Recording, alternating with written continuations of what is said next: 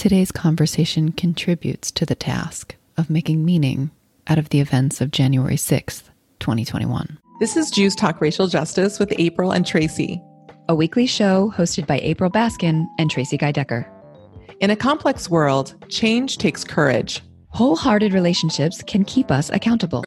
It's important that we as a collective, particularly within the Jewish community, but also in our country more generally, more deeply understand our country's history around racism and white supremacy. And it isn't fair because hypothetically, in a just, loving world, we wouldn't, the onus wouldn't be on us.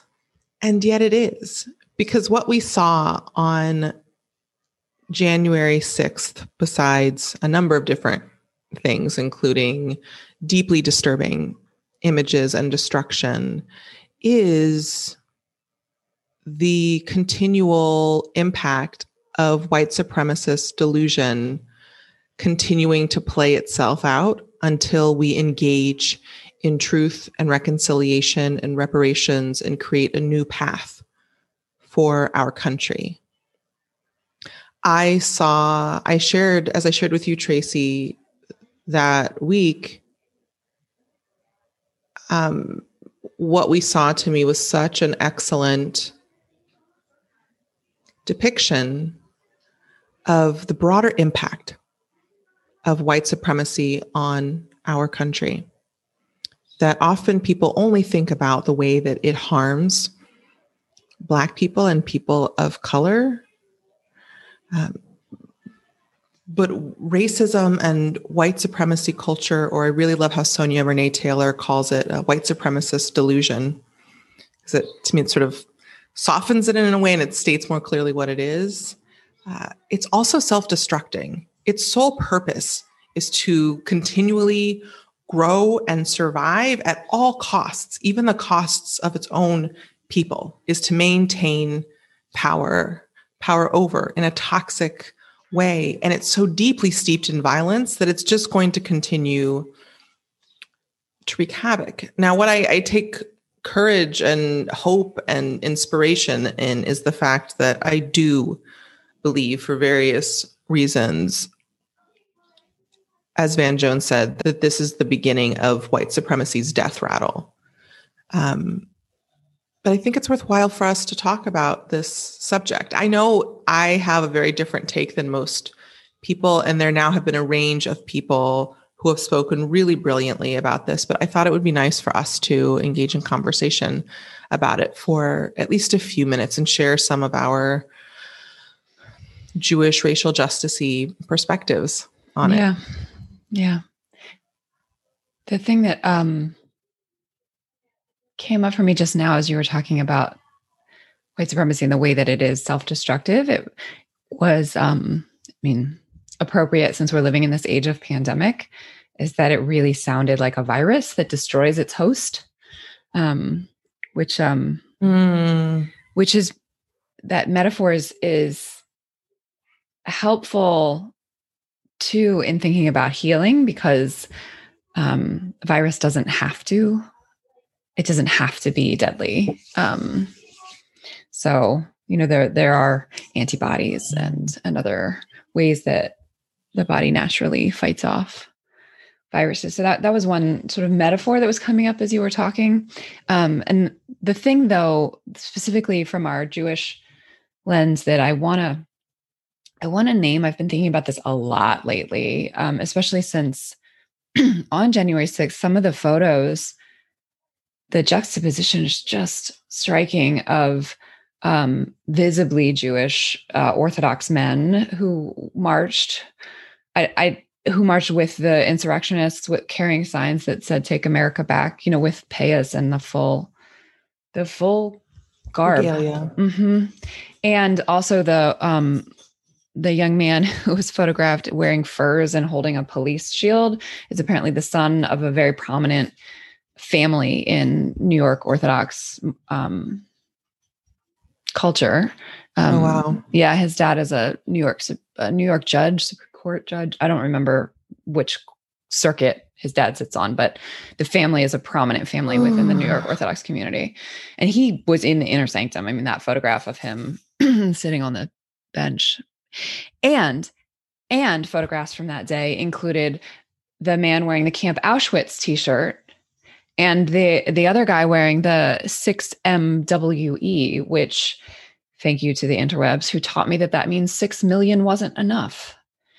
And so what occurs to me is that this virus is so powerful. This delusion is so powerful that it actually has convinced some that the truth that threat is not the threat. I mean, and yeah, you know, and so it's this this the same folks, the same white Jews who make excuses for and um, somehow manage to justify the current talking points of the of the Trump administration are the ones who want to disqualify my synagogue from taking part with them in any kind of activities because we have a Black Lives Matter sign out front. So, you know, what's what's the real enemy here? Is it the fact that some black folks in the movement feel a kinship with Palestinians? Or is it 6MWE? Come mm-hmm. on, guys. Like let's let's get real about what the threat is. Right. And really and really right. Go through that and and and take a really close look at that. Um oh, I just want to notice the um, that for some particularly but not exclusively people who are the descendants of uh, those who survived and also didn't survive the holocaust that that is can be deeply upsetting to see those images and as well as for black people to see confederate flags yeah. uh, in the capitol building can conjure up similar and different uh, feelings of terror right yeah. Uh, and as you well know and as people on our email list well know i'm in a very different place with it right now, but I hold space as someone who experiences a range of fear and terror and feelings around other things as well. But I completely hold that um, all feelings about this are uh, important, and it's important that we honor them as they arise so that we can access healing that we need. Um, I want to go back to something you said about this virus uh, that uh, that the way disease or a virus works in a system or when a cell becomes diseased often at times it's because it stops working with the other organic with the other cells and um, parts of the body around it that it has this toxic independence mm. um, and i didn't write down other notes. There was something specifically I wanted to say when you were talking about that that came up that I thought was very an, an interesting corollary in the States. Oh, right. Is that, and like a virus, there's not a lot of benefit. I mean, there is and there isn't. Some could disagree with this, but if we look at the beneficiaries, supposedly the supposed beneficiaries, many of the people at the Capitol building, like it's just this, it's this, it's this very smart virus, as you said, that works to shut down organs and systems and then cause a form of psychosis where you think it's something outside of you that is the cause and you are attacking other things as opposed to taking an antibiotic like truth and reconciliation, like intercultural dialogue and connecting with people across lines of difference when they have the energy and bandwidth and resource to do so.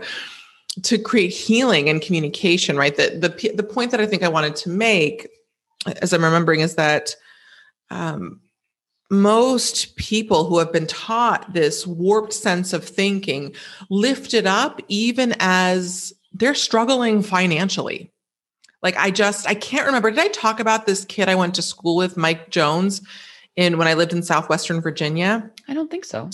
Yeah, so this kid terrorized me first through third grade when I lived in the Roanoke area of Virginia, and um,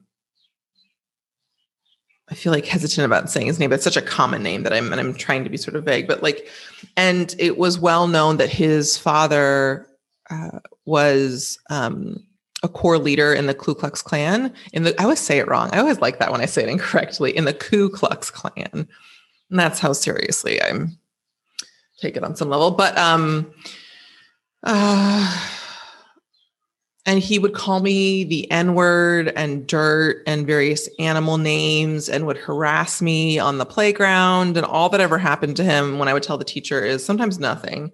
Sometimes he would get a five minute timeout. Right. And he brought, um, he bullied me constantly, first through third grade. And I was so afraid of him and the threat of what he represented with his family.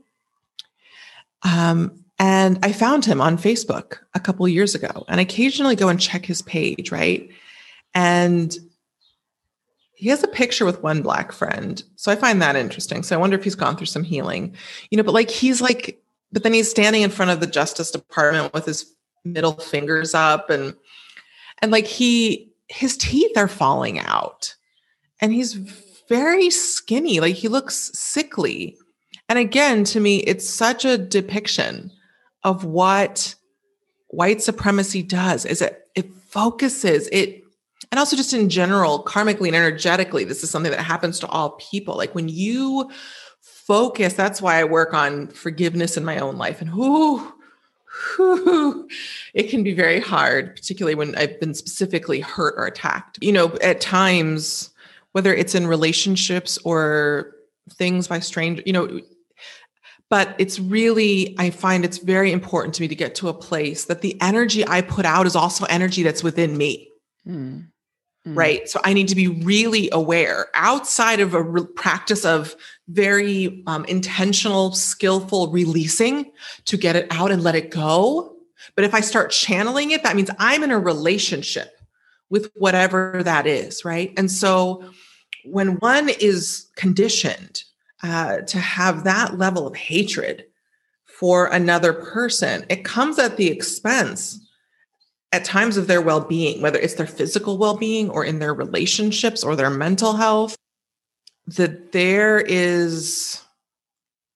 Uh, that we are not independent of that energy that we are projecting that we are channeling that that energy means it's coming through us which means we are becoming the source of it which means needs means that there needs to be a well of that from within us in order to project that out at somebody else right? And so i wonder if you have anything else to say because i kind of want to switch gears. It's really interesting to me. What i'm what i'm grappling with right now is um i think you and i spoke briefly about isabel wilkerson's Caste her book mm-hmm. Caste and sort of thinking about the um, race race as a caste system in in the US and I she's very compelling um, and that and the against one's own interest she, she deals with that directly you know we economists look at choices that um, working class whites make and say mm-hmm. why are they you know voting against their own their own best interests or working against their own best interest. Um, and the caste system explains it. It's because it's not economic interest; it's caste interest that is that is driving their decision making. And um, and so what I'm thinking, what I'm grappling with is, I I believe you. I follow you. It resonates for me that when you are when you're sending that kind of hatred out into the world, you can't help but sort of, you know, eat you up inside. And I'm sort of thinking about like how knowing that we are living in this caste system and figuring out how to like interrupt it like what are the antibodies for that particular virus um as your as your or what would be the antiviral medication that we could um, as individuals and collectively kind of bring into the space to help combat that negative energy, that hierarchical thinking, and um, and I'm I'm I'm still kind of pondering that, but that's that's where I was going when you were talking. Um, and that's where I was going too, cool. because I just wanted to name and maybe I wanted to make clear like that to me what was happening is so what has what happened on January 6th is what's happening in general in our country. We're just so used to when we don't have an alternative. We don't have something like the Capitol building that's beautiful. We don't have a country in which there is desegregation, in which we're accessing the full capacity of our brains and living in a thriving, vibrant, society that is a leader in the world genuinely, that engages with power in power with, that we are able to access resources in our lives. And our cities are set up differently, where we have easy access to a number of different things and our children get to meet children from around the world and they're pre- prepared to be global citizens and all of these different like and, and, the toll of like what would it begin to look like for each of us if there were so many people who weren't um, I'm not referring to the pandemic right now, although that too, but just in general, who weren't plagued with chronic illnesses because they got the healthy food that they needed. What would that do for our economies? What could the sign like what could do- those doctors just even in their individual doctors and individual hospitals in their own practice if we had enough wellness that's totally within the realm of reason this is not complex stuff right. This is just some buildings in different places. And, I'm, and I'm, I'm saying like it is huge shift, but it's not like it's, this is like I'm talking about building a colony in outer space. Right. right? This is just shifting policy and property taxes. Like what, which I know these are big things, but like shifting, like just subtle shifts that would begin to help energy move, that would help us feel more comfortable, everyone in each town to feel what would it be like psychologically for every person's brain in each of our countries in each of our counties and cities and towns around the country to feel like I feel safe. If what if every person felt safe in every neighborhood? Yeah. Yeah. to visit it to be there to work in to play in right? And so so i understand that perhaps it might not be fully but to me in my mind it's so clear that this that what we were seeing is how white supremacy is deeply self-destructive and is completely illogical right?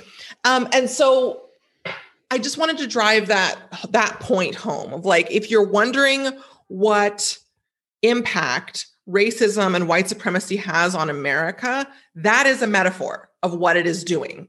It is messing up our abilities to, to function in effective, robust ways. It's affecting us around being able to affect policy for us to all feel safe. When we have racial justice, we will all collectively feel safer in our homes and in our lives. Also, um, ending the patriarchy and misogyny would deeply help all of us feel safer in our bodies and feel better about our bodies. Right. Men, women, Men and mm-hmm. gender nonconforming people in between. Mm-hmm. Mm-hmm. Absolutely. Yeah. It. Um. Yeah, I think you're right. There's right? a. There, now, I, there's another whole other piece about this that I want to talk about, but maybe that's like a next episode. So with that, I think, you know, like, I mean, to me, what I would say as a precursor uh, for a future episode is um, we totally have a pathway forward. In the Jewish lexicon, I would say it's not in heaven. right? I mean that's what hashem says to us like it's it's not in heaven for you to come get it. You have the power um within yourselves. Um yeah it's, here. it's, it's totally and we're doing it. right. To me this is why they're doing what they're doing. Like these racists one they one so there's a couple different narratives here and i think there's a little bit of truth and validity in all of it. Like there's a way in which it's been clear that that kind of thing hasn't been acceptable and there's also a way that they are, this virus is acting up because it knows its days are numbered. If, if they were in power, if they had power, they would I, like I just and I and I recognize that for some people, and I pray to God that what I'm saying and my sensing is accurate. So I want to say this with humility. With humility, I state that from my reading, this is not the same as Kristallnacht. this is not what this was. If for no other reason, then these folks attacked the entire country when they came, like they did not pick a specific subgroup as a mob that represented the majority to target a minority. This is a group of people that is going against uh, the losing party that is going against the majority of Americans who voted lawfully for this new reality. They are losing. And we all are still losing because of the ongoing impact of white supremacy, but it is starting to lose some steam. The arc, that long arc, has started to bend a bit more toward justice, which is why they felt in the need to take the money that they actually do have to fly to DC and make this ruckus. So I think I'm going to stop there for now. I want to dive into, and I, maybe that could be a good first episode for our second season. Everybody who's listening in, impromptu celebration. Woo! That's my neurotypical brain again. Quick gear change. Yeah, I'm excited for the future. I want those in DC, especially people who are in the US Capitol building, um, and everyone around the country and the world, honestly, everyone who experienced trauma on January 6th of this year, uh, individually and collectively, gets the healing that you need in order to begin to feel whole again and to notice that we are looking at a lot of work ahead of us, but also a lot of possibility and potential. And so, my hope and prayer for you is that you continue to heal if that's what you need. I made a playlist for folks to help them move along. We'll include that in the show notes if you're not already uh, sus- subscribed to it, that has songs of healing and songs of um, declaration of uh, the freedom and well being that we want for our country and each other across lines of difference within what we hope can truly become the robust multiracial democracy uh, and just multiracial democracy that we dream America can be. Any other thoughts, Tracy? I think I just close with saying that there's a there's folks who keep saying this isn't who we are. I don't think that's true. This is exactly who we are. But we've been, yeah. But it's not who we have to be. And that's that's what I want to really focus on um, is that it's not who we have to be. We can be better. We can be better. Thanks for tuning in. Our show's theme music was composed by Elliot Hammer. You can find this track and other beats on Instagram at Elliot Hammer. If this episode resonated with you, please share it and subscribe. To join the conversation, visit jewstalkracialjustice.com, where you can send us a question or suggestion, access our show notes, and learn more about our team. Take care until next time and stay humble and keep going.